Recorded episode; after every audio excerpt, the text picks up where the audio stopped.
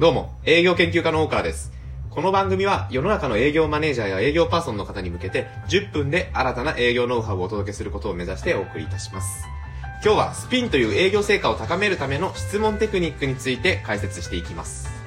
まず前提として、単価が小さい商材と高額単価、それも B2B 向けの商材では営業手法が異なると私は考えています。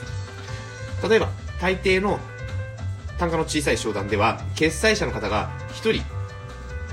ですね。そして、少額ゆえに決断までの時間が早いっていうのが挙げられます。そして、決断してもらうためには、最初の商談機会で商材の良さを伝えることが必要なスキルだと、少額単価の商材で大事なスキルだと私は考えています。一方、高額商材や B2B の場合は、決済者というか、判断をする人が複数人いらっしゃいます。これが一般的ですよね。で、この複数人っていうのが肝で、例えば最初の一人目が、えー、うちの商材のことを気に入ってくれたとしても、この人が勝手に社内提案を進めてしまったりすることで、もしかしたら私営業パーソンが知らないうちに破談になってしまっているかもしれません。つまり B2B では、出会っていく面談者、それこそ最初の一人目、これ私は担当者って呼んでるんですが、担当者の方をコントロールする必要があって、仲間にしなければいけないんです。で、仲間にするためには、前回のチャレンジャーセールスモデルの回でもお伝えしたインサイト、顧客自身が気づいていない課題を発掘する必要があるんですね。この営業パーソンは本物だという信頼を獲得することで、仲間になっていくんです。よって、インサイト、顧客自身が気づいていない課題っていうのは、潜在ニーズなので、潜在ニーズを把握しながらも潜在課題、潜在ニーズを突き詰めていくっていうことが必要です。この潜在課題、潜在ニーズ、そして課題解決策を共有するのに有効なのがスピンという営業テクニックなんです。でスピンは4つの質問と3つの説明で構成されています。今日はこの質問部分、4つの質問の部分をピックアップしてまいります。3つの説明についてはまた別の機会にでも取り上げられればなと考えています。では、ここからが本題なんですけども、質問には4つのタイプがあるというのがスピンですね。それが、状況質問、問題質問、示唆質問、解決質問の4つです。これらを英訳した時の頭文字を取るとスピンになるんです。状況、問題、示唆、解決の順番で、この順番で質問していくと営業がうまく進みますよというのがスピン質問法です。まあ、営業では質問が大切だという話を聞いたり、まあ、研修で受けたり、実践されている方は結構多いことだと思います。状況質問と問題質問。この二つを実践されている営業パーソンがとても多いなというのが私の印象です。見込み客、お客さんから問題点、すなわち、えー、潜在、あ、潜在ニーズを聞き出すためのテクニックですね。スピンの中では発見のための質問と言われます。一方で残りの二つ。示唆質問と解決質問。これをうまく質問和法を駆使して実践されている方っていうのが少ないなと私は思っています。10年ほどぐらい前ですかね、このスピン関連の本を読んで、当時の会社の上司と、示唆質問ってむずいよなって、それこそ私自身も毎晩その上司と語り合っていました。潜在ニーズ、お客さん自身が認識できていない問題を潜在ニーズへ発展させる質問テクニックっていうのが、この示唆質問と解決質問です。スピンの中では、発展のための質問と言われています。では、この質問をそれぞれ一つずつ解説していきますと、まず状況質問について。これは顧客企業の現状を確認する、事実を収集するための質問です。例えば、皆さんがシステムを販売されているとしましょう。その場合、今は、お客様、どちらのシステムをご利用されてますか？従業員は何名いらっしゃるんですか？そのシステム以外にどんな IT ツールをご利用ですか？こんな感じの質問が状況質問です。では、状況質問で利益というか情報を得られるのは、顧客担当者、営業パンと、営業パーソン、どちらでしょうか？そう。営業パーソンのみが情報という利益を得られるんですね。よって、顧客担当者にとってはつまらない質問だですし、答えても、答えてても面白くない内容なんです。質問の内容とか質問の仕方によっては、そんな質問してないで早く商材の説明をしてくれよって言い出す人もいるかもしれないぐらいなんです。とはいえ、営業パーソン側にとっては現状確認は必要ですよね。で、ここでのポイントは、不必要な確認はしないという点です。不要な状況質問をしないためにも、事前準備の質が問われます。で、事前準備によって、あ、お客さんはおそらくこんな課題を抱えているだろうっていう、これ私は仮説と呼んでいますが、仮説を持って臨んで、その答え、あ、答え合わせというか、すり合わせを状況質問でします。状況質問で顧客の現状について自分の仮説と認識が合っていたら、次の問題質問に移行していきます。問題質問では、その顧客企業が抱える現状に対しての不満や課題を聞き出します。例えばこんな感じです。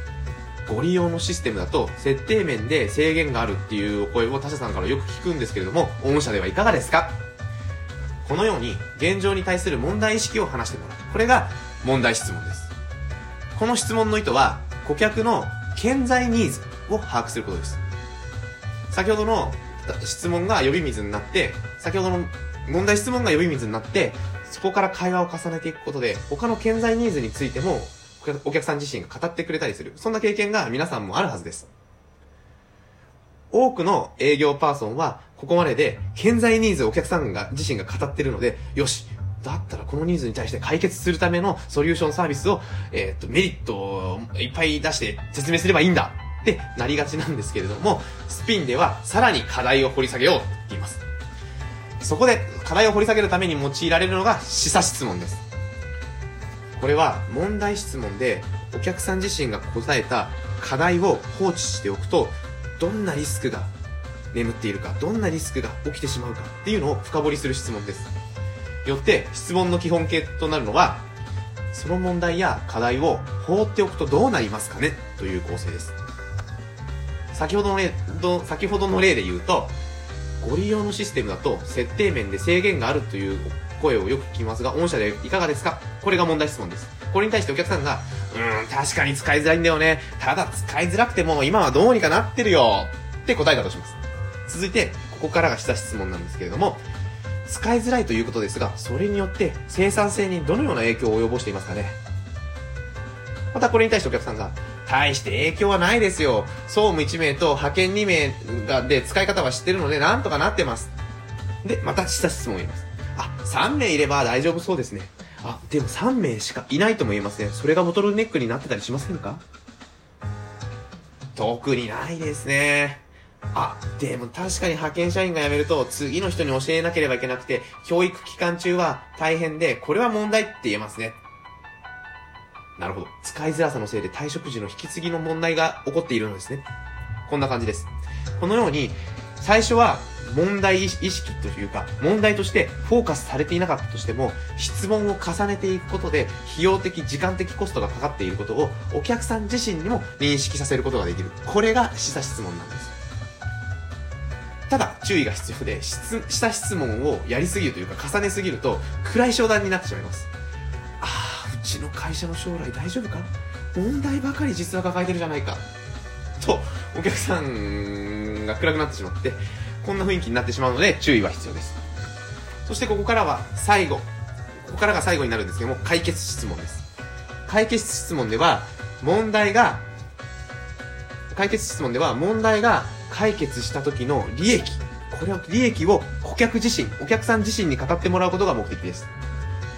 さっきの例を続けますと、システム引き継ぎの教育機関、教育機関がなくなったとしたら、他の業務に集中できますか？これが解決質問です。で、それに対するお客さんの回答のいい例がこんな感じですね。はい。はい。本来の業務に集中できますし、部内の人員管理も楽になると。まあ、パート社員で円滑に業務を回せれば、コストも浮きますしね。はっはっは。こんな感じで、お客さん自身に利益を語ってもらう。それを目的としたのが解決質問です。大事なのはお客さん自身に語ってもらうということ。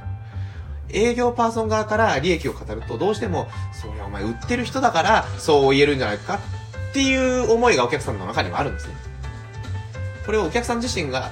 述べることで、あ、確かにうまくいきそうだっていう確信を得てもらうんです。このように解決質問はお客さん自身に語ってもらいましょう。解決質問によりお客さん自身に利益を語ってもらいましょう。そして、この利益、語ってもらった利益というのは、皆さん営業パーソンとお客さんの二人で作った新たな目標ですので、あとはその目標に向かって具体的にどうしていこうかっていうのを話し合っていくだけです。このフェーズまで来れば、信頼関係はある程度握れていますので、握れているというか構築できていますので、課題解決の同志になっているはずなんです。チャレンジャーセールスモデルの回でも述べましたが、これがお客さんと営業パーソンの新たな目標像の共同設定と私は呼んでいます。同志になることで、社内提案や商談の進め方についても最適な方法を一緒に検討できるんです。なんだか制約が増えそうな気がしますよね。まあ、このようにスピンというテクニックを駆使すると、もう商談をスムーズに進めることができます。